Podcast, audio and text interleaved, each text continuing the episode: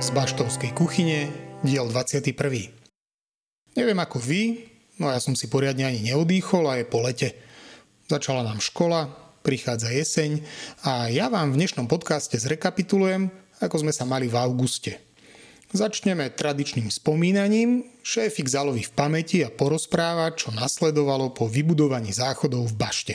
Ja som spomínal ten prvý taký veľký takú veľkú zmenu v bašte bolo to, že sme dostali vlastnú elektriku do budovy a vybudovali sme viac menej svoje pomocné toalety, ktoré chvála Bohu fungujú doteraz a, a to bol vlastne prvý krok e, v zmene akože nášho fungovania v bašte, že už to začalo mať kontúry e, priestoru, kde sa môžeš aj v kľude, v čisto vyčúrať a kde môžeš si aj užiť, užiť akciu pri svetle a pri elektrike a, a pri podobných veciach. No a, tak, a takto sme postupne vlastne ten, ten barák vlastne stále zveľadovali a zveľadovali podlahy, fungovanie, až, až keď sme došli a zároveň vlastne sme sa snažili čo najviac, akože čo najkvalitnejšie ten program robiť, hej. Ale každým rokom vlastne od toho začiatku sme sa vlastne 5, minimálne 5 rokov sme vlastne boli v tom štádiu, že, že od jary do neskorej jesene pri ohrievačoch, ja neviem pri čom sme vlastne fungovali v tej bašte a, a potom v zime sme museli vlastne prejsť do, do iného priestoru čo sme vlastne v zime tiež vystredali, myslím, že tam terajšom už neexistujúcom Humbuku sme cez zimu robili, potom v Liblesser Lovi sme robili sem tam nejaké cez zimu akcie, ale stále to bolo tak, že sme čakali na jar, aby sme sa mohli znova vrátiť do bašty a, a fungovať. Až kým sa to tak nejako po 5 rokoch fungovania vlastne konečne prišiel ďalší zlom a to ten, že, že sme dali toto vlastne druhé podlažie, teda terajšie, to kaviarenské podlažie, možno nejaký pracovným názvom kaviarenské podlažie, konečne dospeli k štádiu, že sme tu dali topenie. Vďaka vlastne start labovej akcie, vďaka vlastne ľuďom, čo prispeli na tieto elektrohrievače, ktoré vlastne máme doteraz a, a žerú nám strašne veľa peňazí a energie, ale ale vďaka ktorým vlastne od, od toho roku 2017 myslím, že toto je šiestý rok vlastne sezóne, kedy fungujeme vlastne celoročne, čo sa vlastne úplne tým pádom sa úplne zmenila vlastne naš, aj naša štruktúra, aj naše fungovanie.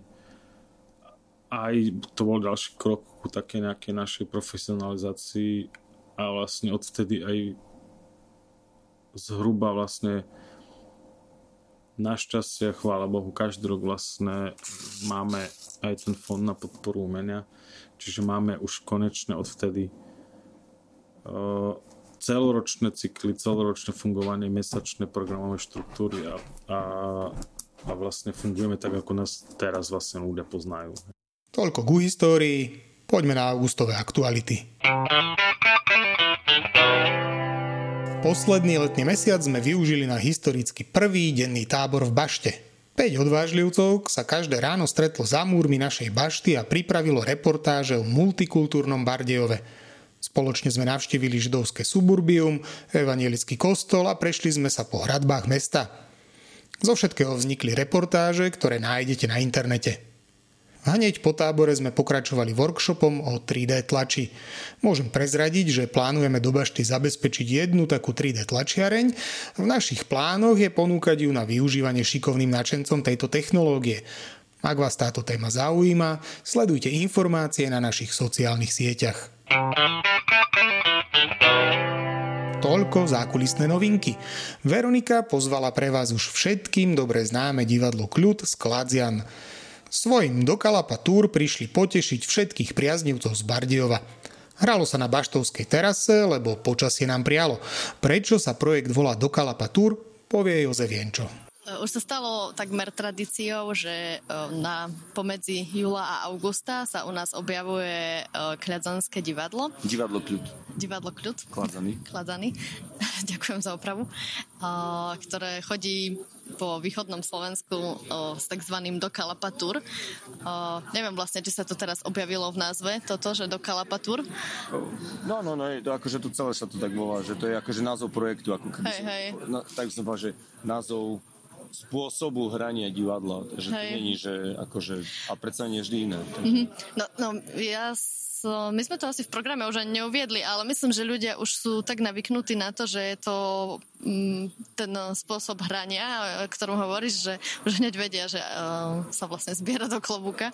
Uh, no a tentokrát uh, sem kľud, divadlo kľud prišlo s predstavením, ktoré sa volá No povedz, bo sú, si polamem jazyk. jakže u nás pred 100 rokami divadlo okocilo. Uh-huh. Toto predstavenie bolo takým, um, takou sondou do minulosti divadla, uh, ale nie, že uh, celoslovenského, ale konkrétne uh, divadla vo obci Kladzany. Kladzany. A no, asi, asi mi je jasné, že ako si sa dostal k tejto téme. Hej, lebo je 100 rokov od prvého predstavenia, ktoré z, e, sa v Kladzanoch spravilo v roku 1923. A vlastne tak e, prišlo k tejto téme, že, že nejak to spracovať takým spôsobom, že by to bolo priateľné nielen pre obyvateľov Kladzian, ktorí samozrejme väčšina to ani nevie, hej, ale akože, ale aby to bolo aj pre bežného diváka, ktorý vôbec nič skladzaný nemá. No, mm-hmm. akože, tak ja som sa snažil nejakým spôsobom spraviť toho nejakú takú historicko-kladzansko-divadelnú, jak máme takú tú podobu kladzanského divadla, tak takú tú našu podobu historickej fresky, hej, dajakej, že, alebo takých tých skečov z toho obdobia, alebo v ktorom sa dostávame od roku 1920 až do roku 1923, kedy sa to prvé predstavenie spravilo. Mm-hmm. Uh, Ty si sa nejak venoval dávnejšie tomu, že aká je minulosť toho divadla o, u vás v Kladzanoch, alebo m, jak si sa vlastne dostal k tomu, že m, tí, tie začiatky divadla tam? No, jednoducho kronika. Je kronika, ktorá je zachovala, je zachovaná a je to v podstate e, v takých bola aj vydaná v nejakých takých zošitkoch, hej, mm-hmm. a tam sú aj fotografie, že máme tu aj takú malú výst- no akože to si určite nevšimol, ale bola tam aj také fotky staré z tých prvých predstavení. Mm-hmm. Takže v podstate sa zachovali skoro všetky fotografie zo všetkých predstavení, ktoré oni mm-hmm. urobili od roku 1923, takže ako dosť výrazne na to, že bola vyhorená obec, aj kronika bola vyhorená, mm-hmm. takže e, tak akože celkom dosť veľa vecí sa zachovalo v nejakých tých akože súkromných zbierkach, takže potom vlastne sa z toho spravilo akože takéto, nejaké, vyšli nejaké historické. No, mali sme takého jedného učiteľa, ktorý sa zbláznil vlastne ako istým spôsobom do divadla a povedal si, že, že cez divadlo ľudí odnaučí piť a vôbec akože všetky zlé veci odnaučí cez divadlo, že ako mm-hmm. divadlo bude tajn, tou inšpiráciou tej dediny, ako z nich spraviť lepších ľudí. No. A to mm-hmm. doslova on to akože to bol programový, on to programovo pracoval na tom a a tak sa to...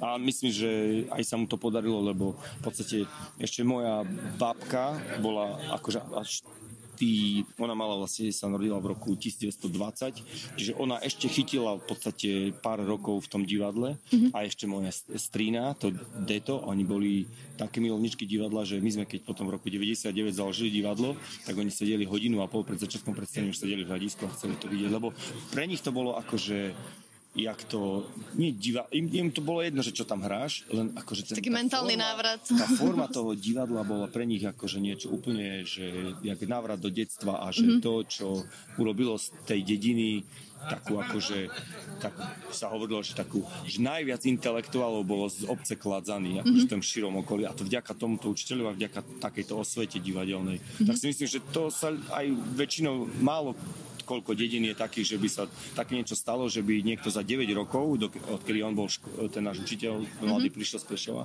tak bol 9 rokov v Kladzanoch a za tých 9 rokov spravil 40 predstavení a 9 majú no to je ohromné číslo, no. Že on 5-6 predstavení ročne. Oni to robili tak, že oni nacvičili divadlo, zahrali ho, cvičili ďalšie. Zahrali ho, cvičili mm-hmm. ďalšie. Že nie, že žiadne reprízy, len to, tam išlo ten proces, hej, že cvičiť, cvičiť, niečomu sa venovať, aby sa nemohli venovať mm-hmm. palenke a, mm-hmm. a všelijakým tým, akože, ja neviem, podvodom, alebo čo v tej dedine bolo, všetko možné, že tá kultúra... Tie neduhy, hej, hej spoločenské. Neduhy, mm-hmm. takže on to tým spôsobom ich v podstate polúčtil. A tak v podstate aj tá um, kapacita divácka, hej, že keď uh, už raz to odohráš, tak to už videla celá dedina, nie? Tak už nemáš pre koho reprizovať v podstate. Hej, hej. No ale tá dedina bola veľká ešte, tak to ešte bolo bolo. No, tak nie, tak my, my nie sme veľká dedina, my máme my, vlastne 560 obyvateľov, takže sme malá dedina. Mm-hmm. Vychádzal si niekedy aj v minulosti vo svojich predstaveniach z nejakej histórie, z poznania tej histórie divadla u vás, tej lokálnej?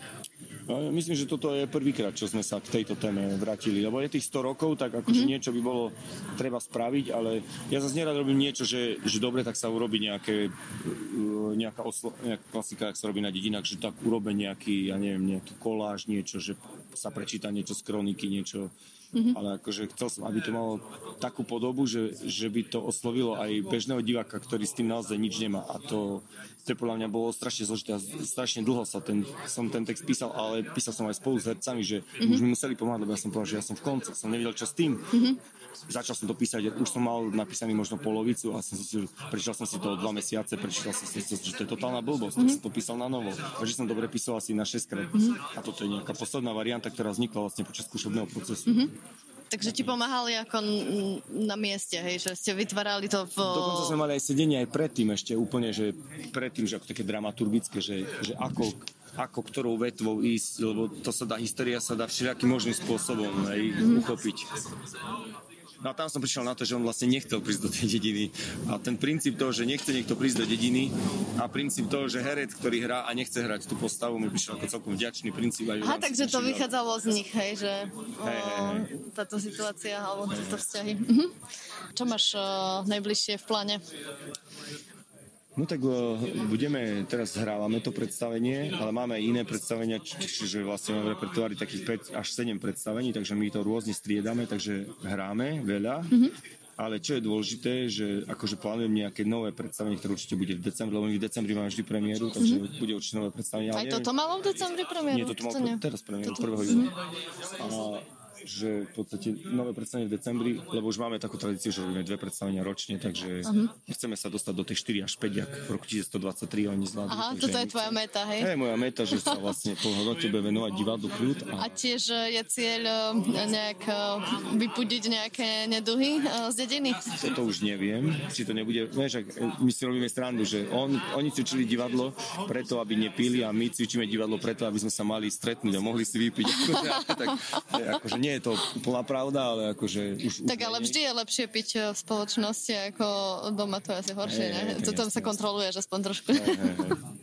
Hej, a, a, hej, a, no tak, hej, no, tak vlastne tak ako plánujeme tú novú hru v nejakom decembri, no tak uvidíme, že, že čo to bude, lebo mám rozpísané asi tri texty, akože také, lebo človek, keď má niečo písať a sa mu nedarí, tak píše niečo, vždy začne písať niečo iné, no a ja som týmto tendenčný, že keď niečo už začnem písať, si myslím, že s tomu bude nemá, tak budem radšej robiť niečo iné, ak by som, tak mm-hmm. mám rozpísané ďalšie tri hry a všetky sa mi zdajú byť dobré, takže uvidíme, čo z toho bude, že ktorá z nich nakoniec zviera. Mm-hmm. Zaujímavá prednáška v rámci projektu Debaty o kultúre sa venovala trendom v dizajne a architektúre. Ja vám prinášam krátku ukážku. Veľa sa rozpráva o tom, ako môžeme urobiť budovy cirkulárne, aby sa, aby sa dali využiť uh, dokola tie materiály z jednej budovy na druhú. Snažíme sa vytvoriť návrhy, ktoré vieme, že my tie budovy nebudeme vedieť navrhnúť na, na 100 rokov. Akože chceli by sme, ale tá možnosť tu nebude. Takže vieme, že od 20-30, my máme teraz tie skúsenosti momentálne, kde sme, uh, že vieme, že teraz som mal projekt, meeting, uh, budova, ktorá bola navrhnutá v 2010 a momentálne už klient rozmýšľa, že by ju chcel nejako zmeniť. Už, už, sa mu nepáči, čo má, už, už, už to nie je, už to ani nie, že sa mu to nepáči, ale už to nebude vyhovovať uh, normám, ktoré budú o 5 rokov. O 5 rokov má byť v Anglicku norma, že všetky budovy, ktoré nemajú certifikát uh, EPC, uh, um, Thermal, neviem, jak to tu vy máte, um, ktorý má B, nebudú sa dať prenajať. Ofi- ofisy alebo public buildings, nebude ich môcť nikto prenajať. A to je, to je asi 60% budov, ktoré momentálne sú v Anglicku. To znamená, že legislatíva donúti ľudí, donúti landlords, donúti ľudí, ktorí vlastnia tie budovy, aby ich rekonštruovali, aby ich uh, upgradeli, uh, lebo ich nebudú môcť potom použiť. A to je akože veľký problém. No, veľký problém. Nie je to problém, ale je to, je to trend, ktorý, ktorý momentálne je v Anglicku. Predpokladám, že sa to rozbehne po celom svete. Keď fakt myslíme vážne, že chceme byť carbon e, v roku 2050 alebo 40, budeme musieť mať legislatívu takú, aby sme tie najhoršie budovy, ktoré potrebujú veľa kúrenia, veľa, uh, veľa um, uh, energii, um, budeme ich musieť postupne vylepšiť. Um, okay. Um, rozpráva sa veľa o tom, ako dostať zeleň uh, do miest. Uh, všetci sme zistili po pandémii, že, že máme radi prírodu a radi chodíme do prírody, že nám to vlastne chýba. A ľudia, ktorí boli zatvorení v centrách miest, veľkých miest, uh, tú možnosť uh, samozrejme nemali, nemohli si vybehnúť uh, na kopec. Um, takže vlastne to sa teraz začalo riešiť, že, že ako to ako, ako zalesniť, ako, ako urobiť uh, centra miest uh, a viac, viac zelene. Ale aj zeleň, ktorá sa dá využiť, nielen okrasné kvete a stromy, ale aj akože napríklad urban farming, to znamená, že pestovať si nejaké, nejaké plodiny. Um, samozrejme, je, máme veľa technických budov, ktoré, uh, ktoré sú dezolátnom stave a tak ďalej, a ktoré už neslúžia účelu, ako ich adaptovať do niečoho iného, čo, čo, môže, mať, e, čo môže slúžiť ľuďom. Toto je uh, silo v Johannesburgu, uh, zase Thomas Edervik, ktorý, ktorý využil tú nosnú konštrukciu, betónovú nosnú konštrukciu. Uh, urobili sa tam celkom, celkom pekné diery do toho. Má to akože úplne uh, brutálnu sculptural form a, a akože je to, je to, je to v pohode. Um, so again, regeneratív, restoratív, biodivers, priniesť prírodu do, uh, do, do našich budov. Um, again, zeleň. Um, samozrejme musíme navrhovať pre ľudí, to znamená, že ako môžeme byť uh, inklúziu, ako môžeme tie, tú, tú mestské časti navrhnúť tak, aby, aby ľudia to chceli ísť, aby tam mali čo robiť a tak ďalej aby sa tam cítili uh, bezpečne. No a samozrejme máme, máme navrhovať pre ľudí, nie pre nejaké ciele developera, aby z toho zarobil čo najviac, uh, peniazy. Prednášok sme mali počas augusta viacero, napríklad aj o umelej inteligencii či o Rusínoch v dokumentárnom filme – Prečo sa touto témou zaoberal Martin Tokár, vysvetlí v rozhovore. Tak e, dve základné okolnosti ma ovplyvnilo. Prvé teda, že po meči som Rusin, že moje meno je Rusinské, my sme pochádzali od stariny, čo je dneska teda jedna nádrž. A druhá vec je, je že som na VŠMU, na Vysokej škole musel spraviť nejakú teoretickú prácu a keďže tam e, takáto téma nebola, ma mňa to celkom zaujímalo, tak e, to bol ten druhý dôvod, prečo. Samozrejme, to som potom ešte po škole e, aktualizoval a zväčšil túto prácu. Venuješ sa tomu, tomu teda dlhodobo. Čo si zistil o tých Rusínoch? No, no uh, Rusínoch som zistil, že sú takí istí ako všetci ostatní. Ale um, čo, čo je zaujímavé, že ja som si, e, lebo, lebo práca sa volá, že Rusini v dokumentárnom filme na Slovensku. Čiže akože musí si spraviť nejaké hranice, že, že teda čo bude skúmať a čo už je mimo tvojich hraníc. A čož e, samozrejme hneď v prvý, prvých filmoch e, tie hranice som musel posúvať. Neviem, či najvýznamnejší, možno najznámejší je, a to všetci veľmi radí, teda Rusiny to používame, Andy Warhol, už je tak sprofanované. A ja som túto prednášku prvýkrát e, prezentoval na Tajvane a som rozmýšľal, že teda ako, ako e, prezentovať Rusinov, ktorí teda nemali ani šajn, študenti. A tak prihal som si aj svoju polievočku, lebo tam musel som predstaviť teda Rusinov, ale musel som predstaviť ako seba, ako prednášajúceho, tak som použil takú, takú, takú srandu, že Andyho Varola sa pýtali novinári, že odkiaľ je, odkiaľ pochádza. A on odpovedal, že vzniká diel. Tak ja som si spravil takú mapku a som dal, že tu je Miková a teda Andyho Varholo nikde a ja som vzdušnou čerou 60 km bývam od nikde.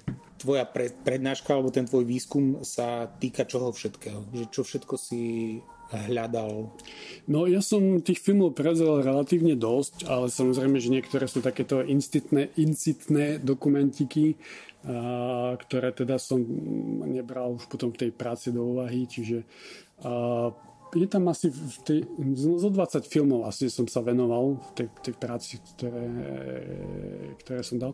A vlastne som ich rozdelil uh, do nejakých ako kapitol a, a podkapitol s tým, že vlastne je to ako keby nejaký prierez kultúrou Československa, Slovenska, Československa, potom u slovenských štát tam vlastne neboli žiadne filmy o Rusinoch, ale potom ďalšieho Československa, socialistického Československa a po postsocialistického Československa a potom Slovenska. Takže sú to tak ako rozdelené na nejaké etapy, alebo aj ten prístup toho štátu a kinematografia, ktorý bol pod štátnou kontrolou, sa menil a aj tie filmy majú nejaké tendencie v týchto rámcoch.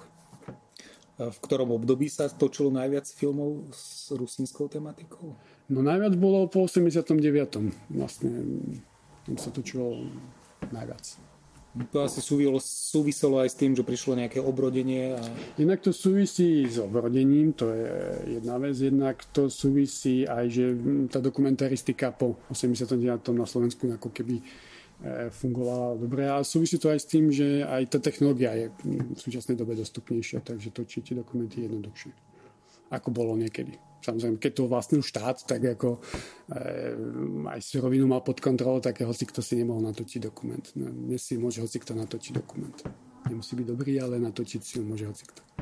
Keby si mal odporučiť e, nejaké filmy, ktoré by si ľudia mali pozrieť, ktoré by to boli? Ale tak to je ťažké, aby som odporučil všetko, ale samozrejme všetko si nemôžete pozrieť.